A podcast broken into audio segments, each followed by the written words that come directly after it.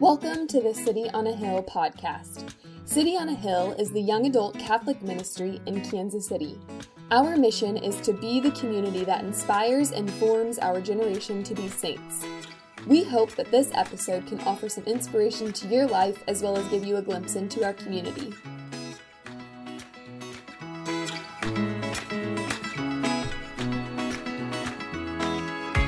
Welcome to the City on a Hill podcast, where we share stories from the lives of Catholic young adults in Kansas City and potentially beyond.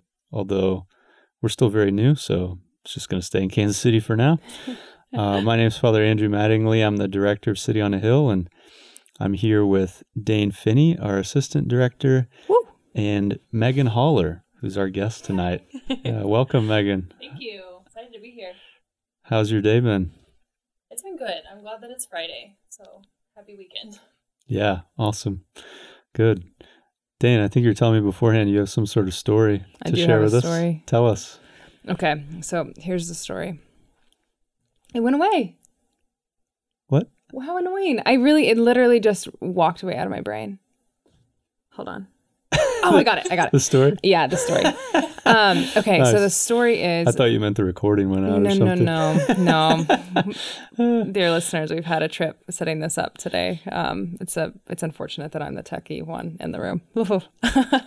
um, but the story for today is Father. It's actually about a friend of mine. Ready?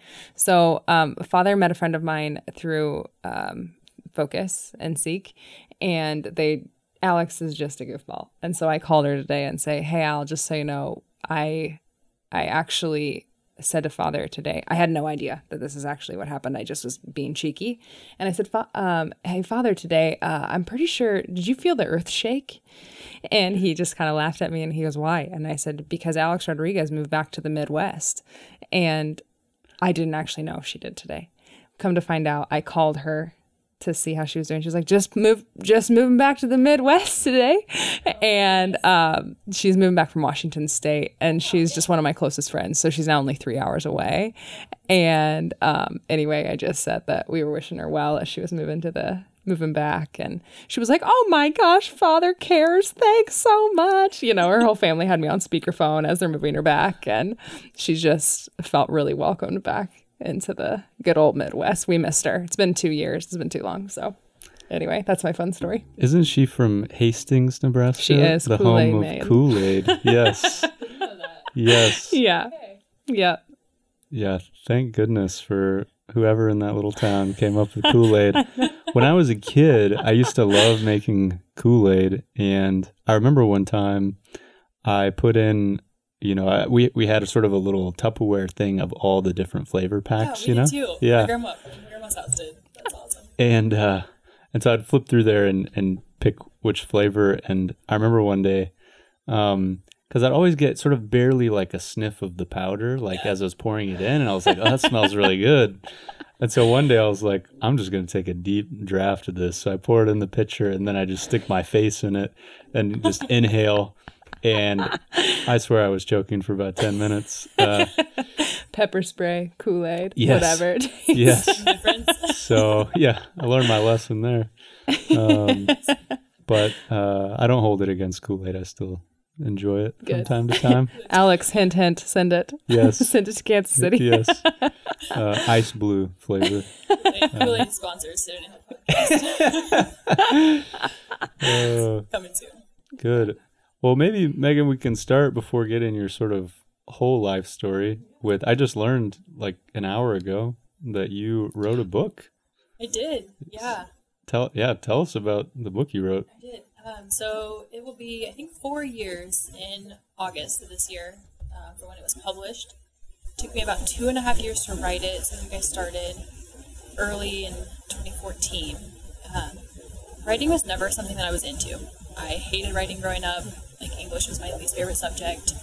Um, I was much better at math and science, and which is more in line with what I do now as a physical therapist. But um, I went on two mission service trips in high school to Honduras, and uh, my aunt actually on the first trip that I took, she gave me a journal, and she's like, you know, I just thought you might like to write down some thoughts and um, just things you wouldn't want to forget on your trip. I was like, oh, that's great, great idea. You know, thanks, Auntie. Took it with me, and I mean, it changed everything. I wrote everything down. People were making fun of me. They're like, "You're up at 2 a.m. like with your flashlight on. You need to go to bed." Like, so I'm just writing everything that happened, any thought I had, and uh, I went on five more trips the five years after that. So I had six journals total of stuff, and it was one night. I think I was on winter break. Um, my one of my last years of undergrad at Mizzou, and I just couldn't sleep one night. I had so many thoughts rolling around in my head about my experiences, and so many people asking me questions about, you know, how, you know, what did you think about this? How did that go? And I just thought, well, I'm going to pull out my computer to start writing, and we'll see where it goes. And I think I looked up and it was like two in the morning. I thought, okay, I think I've got enough out of my head now that I can go to sleep. And it just kind of started as just getting stuff out of my head, and from there turned into, well, maybe I can turn this into a blog. Like I can make little blog posts out of it, little newsletters, and send it to people who want to know more. And then I got to a point where I had so much written, it kind of started turning into chapters, and I was like, you know, I think I could turn this into something more substantial. Um, so two and a half years later, I had enough to Wow. kind of publish a book, and it's yeah, just kind of about the story of the different trips I went on and kind of how I found my faith a little bit more through those experiences and the people I met. So there's a lot of people listed in the book. Anybody who was with me on the trip, a lot of people find their names in the book, which was really fun. But yeah, just about six years worth of experiences abroad. So. Wow. What was the most memorable experience from those trips? Oh. Um, I think I would have to say so the first year I went, I was a junior in high school, and we visited a malnutrition center. And so this specific center took kids in that were in, I want to say stage three of malnutrition, which is pretty severe, um, without any kind of care or like added fortified nutrition. These kids would not survive. Um, and it was a center that had been run by kind of like an out branch of the organization we were working with. So we went to drop off a bunch of donations and kind of spend time with the kids because they're living at the center away from their families. Um, some of the families come to visit, some didn't. And so just having like human interaction was good and healing for them too. So we went and visited. And I remember there was this one little girl who I'd never seen a, a child so distressed and so much pain and just it was heart wrenching. Um, and I think for the first time in my entire life, I thought I'm actually holding world hunger in my hands. You, know, you read about it all the time, but to actually hold a child that's physically starving to death was unlike any other experience I'd ever had. Um, so that weighed really heavy on me throughout the whole rest of the trip. Um, honestly, throughout the whole rest of the year, we came back and my senior year of high school, I got to go on the trip again, which was great. There were only a few of us that were able to go twice. We went back to the same malnutrition center, same little girl still there. Um, which again was like heartbreaking in a totally different way. It's been a whole year, like trying to think back, like what had I done in my life for an entire year, and this girl spent her whole life at the same place. You know, still a little bit better, but still kind of like fighting for her life. And I remember spending most of my time you know, just kind of her getting used to me. You know, she was very shy and, you know, not super social. And I remember about five minutes before we left the malnutrition center, um, a friend and I were kind of playing with her. And I remember her smiling for the first time I had seen in the two times I'd seen her. Wow. And after that, I mean, she, it was almost like a flip, like a switch flipped. And she started playing with the other kids and she was way more interactive and social. And just to see that, I kind of felt like this sounds a little bit selfish to say, but I felt like I had a little bit of closure too. You know, seeing hmm. that kind of full circle because I knew the year after that I was going to be going to college. Like I probably wouldn't have the opportunity to come back with that organization again and have any kind of follow up or connection with this little girl. And so to leave that place knowing, like, okay, she's in good hands. Like she's going to be okay. She'll be taken care of. Not that she wasn't, but I just had this this closure and this great feeling of peace. I Yeah. guess leaving her that day. So That's why I stayed up till two in the morning writing that night. yes, just, just getting it all out. Yeah. yeah, yeah, of course. Oh, that's great. Yeah, I, I think we're maybe getting into your. I'm, I'm sure that plays a part in your overall Yeah. sort of story of faith, but uh, Yeah. Do you do you remember her name by chance? I do. Um, her name was Novia, Hmm. which Girlfriend? if I remember correctly, is girlfriend in Spanish. so I don't know. I just remember that. That's yeah, Nice. Novia. So, Nice. Yeah. Great. Um, yeah. Well, I guess kind of moving backwards from there. Sure. Maybe just tell us from as early as you can remember, maybe in the womb, if you can remember, if you can remember back. I don't know that if I can remember back that far. Um, you know, all the way up to yeah, the present day. But okay. Um well, I'll briefly jump back to maybe elementary school time period. Um I remember and it was something I reflected on later in life. I don't think I really recognized it at the time, but just this feeling and not all the time, but just here and there of like feeling a little bit invisible and not in a way that I felt like you know, I didn't have friends. Like I always had a lot of friends and you know, great social system, great family. Um but for some reason growing up I always felt like people ran into me all the time. And I'm like, am I not here? You know, I never like I don't know, it never caused a big problem. I just in the back of my head thought, wow, I feel really invisible right now. Hmm. Um and I was always the quiet kid. I was like the shyest kid in the class. My mom will tell stories of I had to read a book to the class in first grade. We wrote books and had to read them. And I stood up there and cried because I was like, why why do I have to do this? This is this is miserable. Um, but my teacher made me do it. She was like, You're gonna stand here and you're gonna read this book and if you have to cry through it, that's fine. So a little bit mortifying for a first grader, but um, That's that's how I feel every time I have to preach. I'm really, that's that's encouraging. I, like, I feel better now. just kidding. Totally kidding. So, um, but I think that that was a looking back. I think that was a good experience, and I think looking back to that even later in life, like I forced myself into positions in high school and in college where I was leading trips to different countries, where I was running meetings all the time, and I I forced myself kind of out of my shell. And people who meet me now are like, "You were the quiet kid back in the day." Like I'm not super loud these days, but people are just really kind of shocked by that. Um, and so, so slowly kind of coming out of my shell in high school. Um, I went on those two mission trips, like I talked about earlier. Um, and from from those two trips, kind of that kind of sparked something in my heart. I was like, "Gosh, this is what I feel called to do." Like, I don't know if that's a full time thing, be a full time missionary, like you know, join an organization um, where I'm constantly traveling the world in whatever capacity. Um, but this is something I have to continue doing.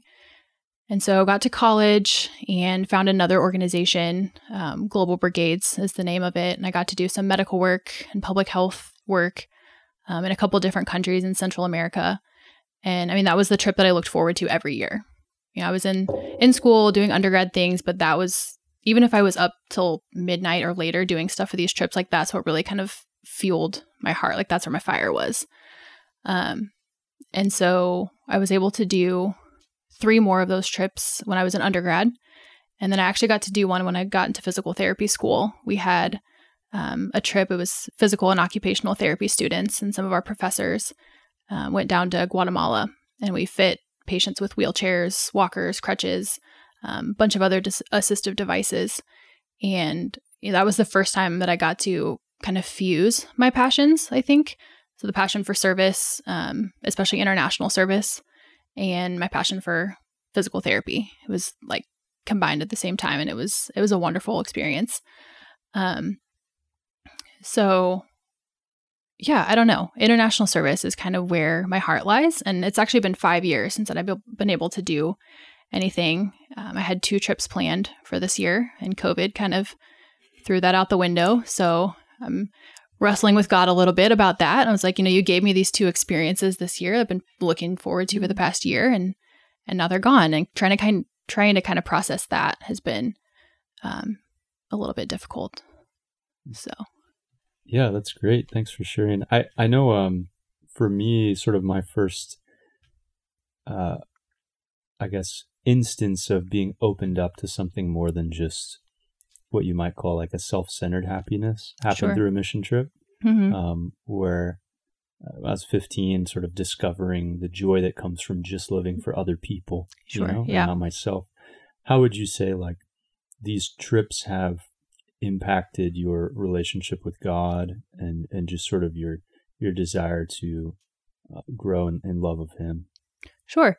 Um, you know, I think all of us, not even just growing up, but in everyday life, you know, we want to change the world. We want to do big things, And, you know, I definitely had that feeling growing up. And I, one of the big things I learned through these trips was, you know, maybe I'm not going to be some big name that anybody's ever going to remember, but that's okay. You know, I don't have to change the whole world, but I can change individual worlds, meaning Hmm. like individual people's lives. And so kind of focusing in more on the, the people right in front of me instead of, you know, I have to start a big organization. I have to like leave my name, make a mark, all that kind of stuff sort of became way less important versus just kind of taking care of and being attentive to the people that are right in front of me. And so, you know, on those trips, you know, we were spending long hours, you know, in the sun, a lot of times working or, you know, running medical clinics. And you're just right there Hmm. in the moment with the person right in front of you. You know, if they're presenting with some kind of ailment, if we were doing a medical clinic or a dental clinic, or we're helping build a water system for their community, like that was life right there. Like I was, I was Hmm. helping, I was changing things. And it's not something that's going to affect the entire country, but it's going to affect these specific people's lives. And, you know, coming to the realization that that meant more than anything huge and, and, you know, rah rah was, was really great. Yeah, no, great. Um, and now you're doing PT work just at a hospital in town. Yeah, I work at a hospital here in Kansas City. Okay. Mhm. Yeah. How would you say the last few years have looked for you in terms of um, you're young adult in the middle of the world? How do you try and sort of live? You know, a lot of people like the word, you know, missional, right? Like Sure. sort of a Yeah. sort of a fancy Catholic hipster word right now, like to live a missional life. Um, how do you try and do that daily? Like, how do you try and encounter the Lord each day, and how do you help other people encounter Him? Yeah. Um, so coming out of graduate school, uh, I wasn't exactly sure where I wanted to end up. So I ended up moving to the West Coast for about a year and a half. I was a traveling physical therapist. So I had three different jobs out there, um, two in Washington State and then one in California. And, you know, like uh, going back to what I was saying earlier about growing up being really shy, like moving, you know, 13 plus hours away from home was never something I would have thought I was going to do um, as a young child. And, but those experiences were really, really hard, but very formative. You know, I was hours and hours away and multiple time zones away from most of the people I knew. Um, a whole different work setting. I was living with people I didn't know. The closest person most of the time was several hours from me.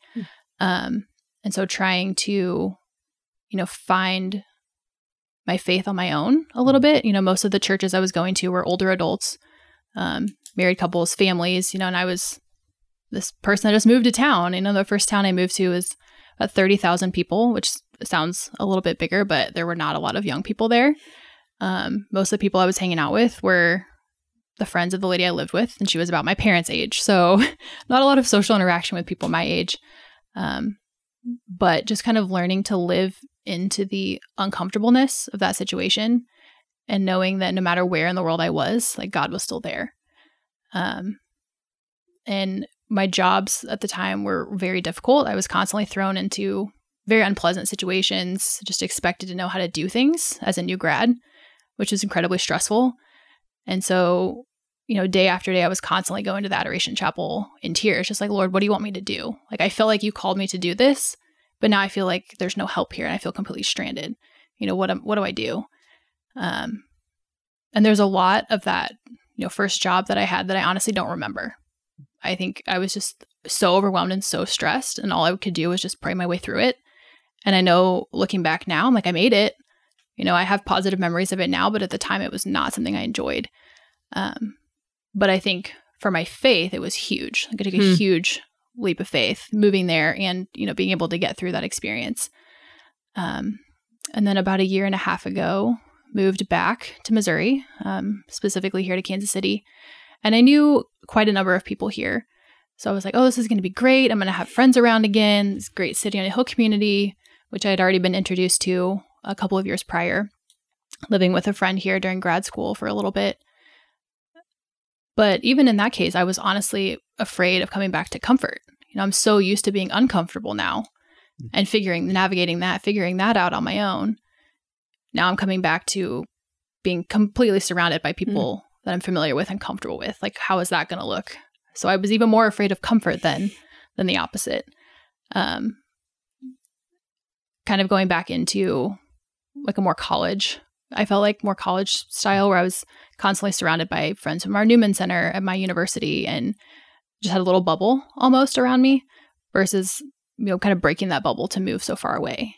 And so coming back into life here was a little bit rocky at first.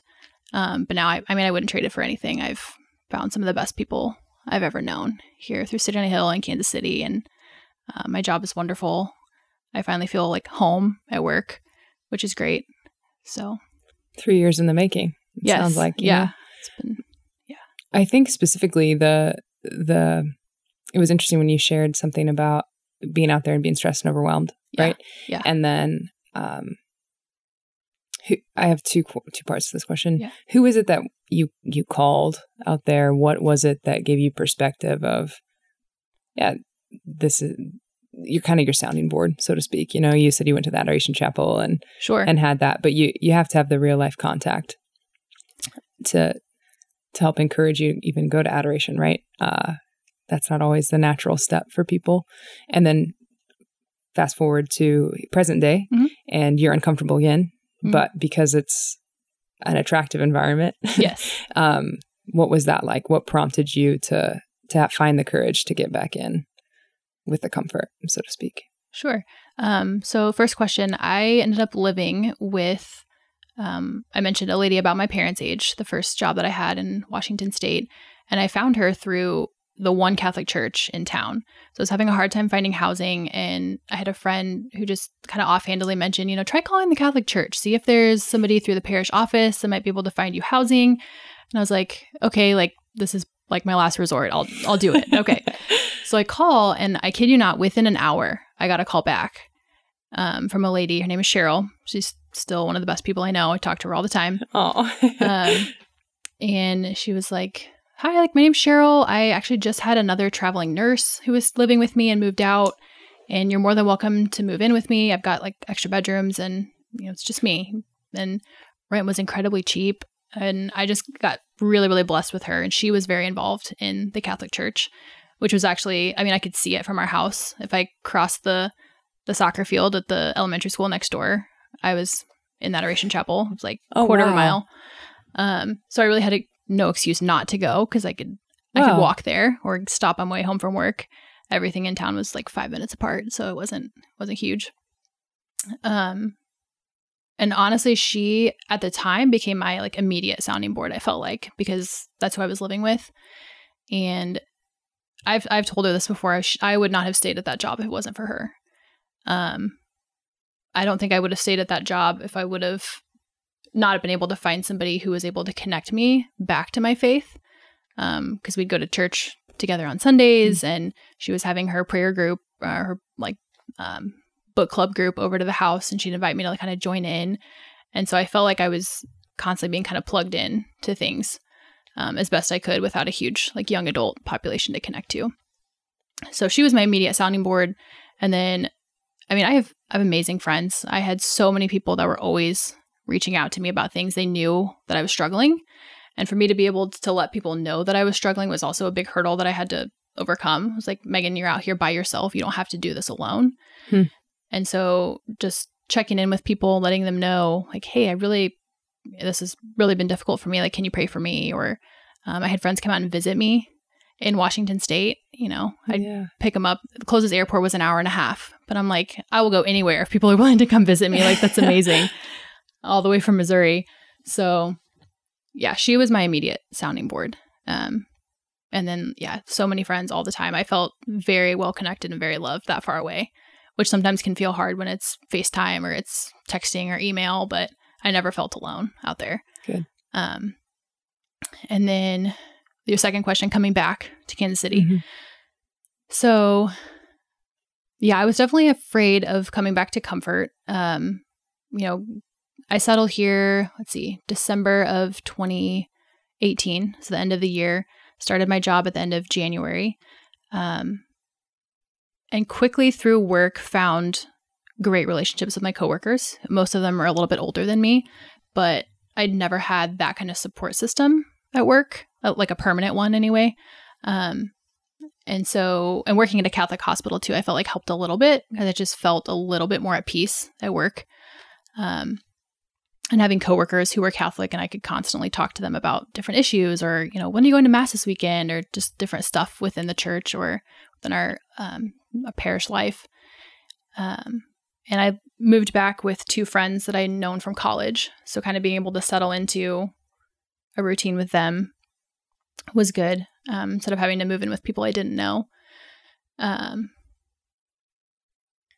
but yeah, it's kind of still, I've, I've been here a year and a half and I feel like I'm still kind of figuring it out.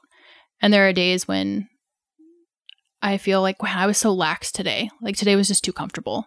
Like Hmm. what, you know, what, what can I do to, you know, I don't know, Get like, outside yourself. get out, yeah, get outside myself again. Cause I was always outside of my Mhm. comfort zone Mhm. um, on the mission trips, living, you know, living on the West Coast. And so, Yeah, and I think I think that's a real gift that you're transparent about that because um, you're attuned to the fact that you want to be pushed and challenged, and and that is the life of a Christian, right? Yeah. Um, it's just having the eyes to see it. sure. Yeah. And I think it's, is it JP2 that said, like, we're not called to comfort, like, we're called to greatness. And so that's something that kind of just rolls around the back of my mind a lot too.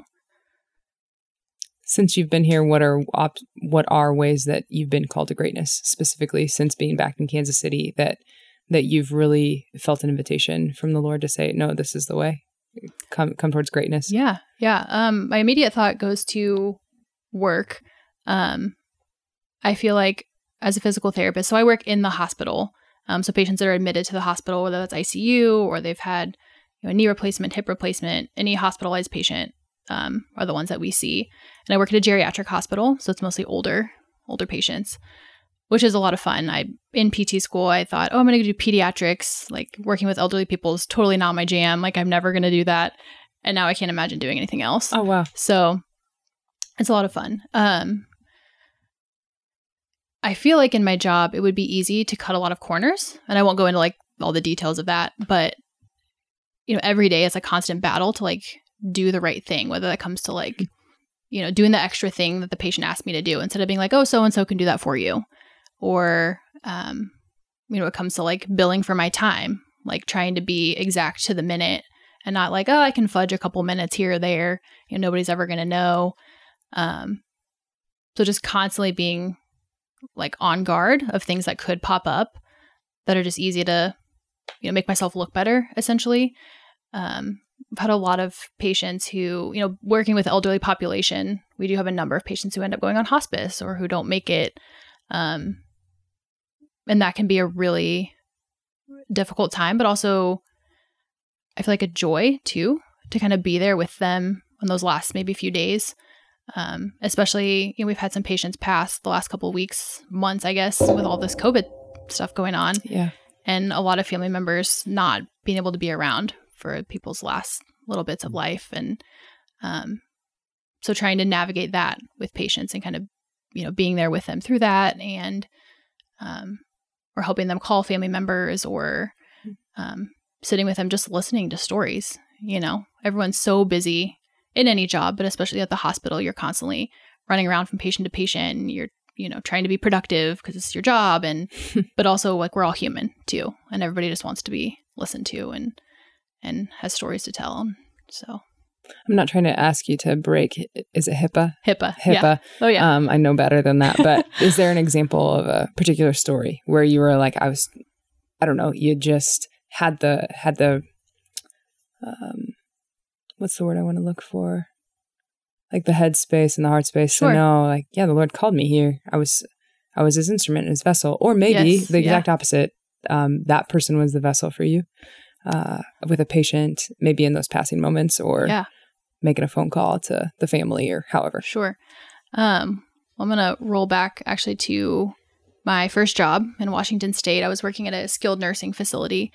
And so that's a lot of times patients that come from the hospital that go to like a rehab center um, to get therapy before they go home. And they brought a patient in one afternoon.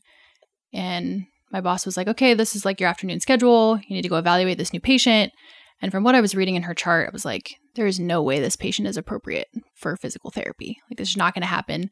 And especially in a rehab setting like that, productivity is a really huge deal. You know, trying to bill as much as you can, see as many patients as fast as you can, which is 100% not my style. You know, I like to be slow, you know, with patients in the moment. I want to get to know them, kind of build that rapport.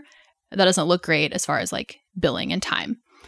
And so I went in thinking, you know, if this is appropriate, I'll do my job. But if it's not, I'm not going to fake something and just bill minutes just so we can get paid. Um, because that's that's fraudulent. And so I went in the room and she might have actually even been on hospice at that time, which I'm like therapy and hospice typically don't go together. They can in rare circumstances. But I went in, she was definitely alive, but not really responsive. I mean, not really responding to her name, not responding to like, can you hmm. squeeze my finger? Can you open your eyes for me? Some of the basic like alertness, you know, tests. And I knew within a minute or two of, you know, trying to just like stimulate her, I was like, anything I do is not going to be therapeutic. This is not going to be appropriate. I like I can't bill for any of this time. Like what can I do though in this moment to just show her that I don't even know if she knows I'm here, but to Hmm. just like let her know that I'm here. And so I remember kneeling down next to her bed and I just put my hand on her shoulder and I prayed a Hail Mary over her. I don't even remember to this day if I prayed it out loud or if it was in my head. Um, but I remember feeling her just kind of relax underneath my hand. And so prayed the Hail Mary, I just kind of stood up and like slowly left her room, just kind of like kept my eyes on her as I was leaving. And I went and talked to the nurse and I was like, you know, this isn't going to happen today. We'll try back tomorrow, you know, if we hmm. can, but I, this is, this isn't going to work. And I went home and it was kind of on my heart all night. I was like, I wonder what happened. Oh, is she still alive? Am I going to see her tomorrow? I don't know. And came back in the next morning and talked to the nurse and she was like, "Oh yeah, she passed within a couple of hours after Wow. you seeing her." Um, and I didn't know at the time that I saw her that she was that close to the end. Um, but sometimes patients on hospice kind of go up and down for a while or even come out of hospice. So I had no idea what she was going to look like the next day. But I just knew in that moment, like, I'm not a physical therapist, I'm just a human. Um, and that's what she needed in that moment. She didn't need me to get her moving, you know, like she didn't need therapy. She needed, you know, she needed Jesus. She needed some peace. Mhm. So That's beautiful. that beautiful. was really cool. It's a great story. Um, that gets my mind going in a million different directions. Me too, Father. Uh, I'm glad you took I'd the mic. to talk about so many different things. Um, a simple question though, Megan, is since you're working with mostly elderly people, do you find, and maybe you're not in hospice en- enough, I guess, to see this, Mhm. maybe you are, but are there very many people who die alone Um, in the places that you've worked? sure, sure. I don't know as much because when I was working at the rehab facilities, most of facilities like that have a rehab side and they have like a long term care side. And most of the patients there for rehab are going to be rehabable. You know, they're going to be able to go home and um, being on hospice or, you know, near the end of life is not something we're typically concerned about. Whether that happened on the long term care side more often, I'm not exactly sure. But at the hospital, um, definitely more so recently with the hospitals kind of being closed down over the to visitors anyway over the past couple of months um, we've had a few patients who have passed without family members there um, and they always if they know patient's really close to the end they'll call the family in and kind of you know say hey i think you should come in and there's definitely been exceptions for things like that. Um, and there was there was one day i was working not as physical therapist but actually just at the entrance of the hospital kind of screening people coming in. Um, and we had a bunch of family members come in for a patient who had passed in the ICU, who they had suspected probably had COVID but wasn't confirmed. And just having to walk two groups of family members down to the room and just watching them almost hit their knees on the floor because they hadn't been able to be with him at the end was really heartbreaking. Um, I don't know that, that happens as much when we're normally functioning hospital. We're actually opening stuff back up now. So typically at the end, I've seen um, family members with patients or friends Hmm.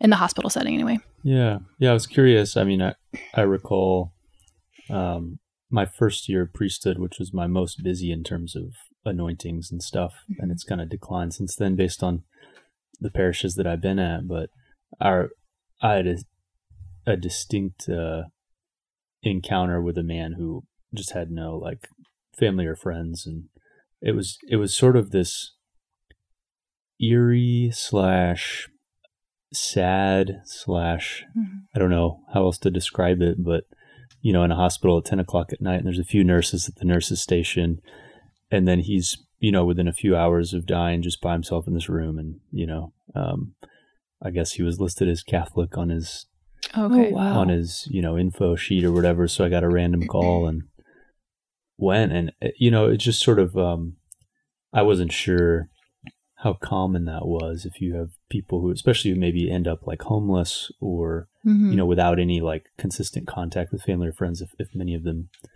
just sort of die you know without anyone there Yeah, Um, and as a physical therapist too, we I mean we definitely have patients where you know unexpected things happen and they pass, and we'll find out the next morning that so and so passed through the night. But a lot of times, if they're that close to the end, physical therapy is not something that's directly involved. Yeah. You know, we know they're getting they're not really appropriate. They're not responding consistently. It's you know, with physical therapy, we want to work with the patient, not just do therapy to them. Mhm. And so we kind of back out towards Yeah. the end of life too.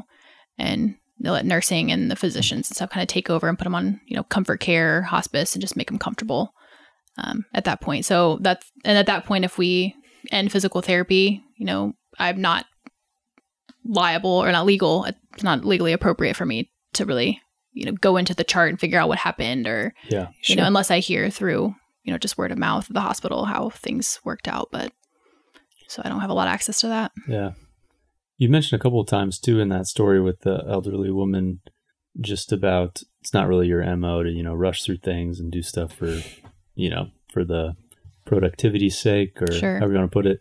I've I've heard that similar sentiment from like I feel what must be dozens of um, medical students and nurses and I mean if if you were the CEO of a hospital like what what would you change in terms of policies for nurse doctor patient relationships and Yeah. Yeah, that's that's a hard one. I know that's something that I feel like every entity or every profession within the, the medical system is kind of trying to figure out. Hmm. Um, and I have patients comment on it all the time. They're like, you know, not to pat myself on the back, but they're like, you have spent so much time with me. Like, I felt like I was listened to. And as therapists, I feel like we're blessed. We get to spend more time with patients. Um, we don't have as many patients as some of the doctors do. And um, the nurses are taking care of, you know, four or five, however many different people. Um, but when we're in there for therapy, like that's our only patient. You know, I'm not worried about the patient next door when I'm with that one. Mhm. Um, and we get to, you know, get them out of bed, move around, you know, have those conversations as we're just, you know, moving. Um, but yeah, productivity is a really hard thing because I know, mm. like, the business side of things, like companies, hospitals, organizations, they need to make money and but people also need to be taken care of and not treated like they're a number. And so there's definitely a lot of research I know going down in physical therapy profession, all the professions. You know, how can we, you know, maximize profit but also make sure that you know outcomes as far as the patient's emotional mental health you know, they feel like they were treated appropriately and they got the care they needed not just physically but um, in those other realms too so i don't know if i was ceo i don't know what I would change. I'm not super business minded, so I don't know if I would ever get to that point. You know, I like being with the patient. I don't can't ever see myself just sitting in a in a room all day at a computer crunching numbers or like working behind a desk. So I don't know. That's a really good question. yeah the more i meet all these awesome like catholic people who are starting in medical professions i just feel like man what if we just started like our own hospital you know That'd be great. like we have enough people for every profession, Yeah, I'm you sure. know, like, like- every different med students pharmacists Yeah. therapists nurses Yep, accountants to run all the business stuff There we Man, go. you, you could start something so awesome we could. you have like a priest assigned as chaplain you like you know you teach people about redemptive suffering and like Yep. you uh take care of more than just the physical needs you know i don't know Absolutely. Absolutely. there's a mark there's got to be a market for that There's got to be. Yeah. Start something revolutionary here. yeah yeah great good well thank you for joining us megan Absolutely. Yeah, Yeah, it was a pleasure to be here. good to good to chat with you after we finally figured out how to set up all these new equipment which is really neat we got these mechanical arms that are really awesome Yeah, they're pretty swaggy. yeah Yeah. Um, good. Well, uh, any final words for our listeners? Oh Any goodness. There's gold- been golden advice. Yeah, there's there's been this quote kind of rolling around in my head all day, and it's something kind of ties back to my stories um, when it comes to like the mission trips and stuff, and kind of figuring out what like God calls you to in life. And I don't want to botch his name. I believe it's Frederick Buechner. Did I pronounce that right? I believe he's a Presbyterian minister, but he's written a lot of books, and um, he has a quote, and he says, "The place God calls you to is the place where the world's deep hunger and your deep gladness meet." So kind of you know trying to find that middle ground and that um, that fine line of where do those two things intersect because that's that's the spark like that's where god's calling you in your life and so trying to live for that and try to figure that out is kind of what we're called to on this this side of heaven so that's just been rolling around in my head all day so i thought i'd throw that out there Yeah. Yeah. I like that. I do too. Sort of, uh, God's given us certain gifts, and when we find how those fill a hunger, there's kind of a spark maybe that goes off. absolutely Yeah, That's great. Good. Well, that's all, folks. Thanks for tuning in to uh, the City on a Hill podcast. We will see you, or well, not really see you. we will. Uh, you will listen to us next time if you choose to do so. You have freedom. Bye bye. Please subscribe.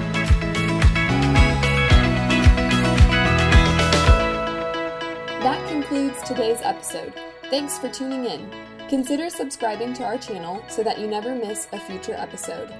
And check out our website, kansascityonahill.org, to see more about our organization or to see our calendar of upcoming events. And if City on a Hill has been a gift to you, consider partnering in our mission as a monthly donor. See you next week.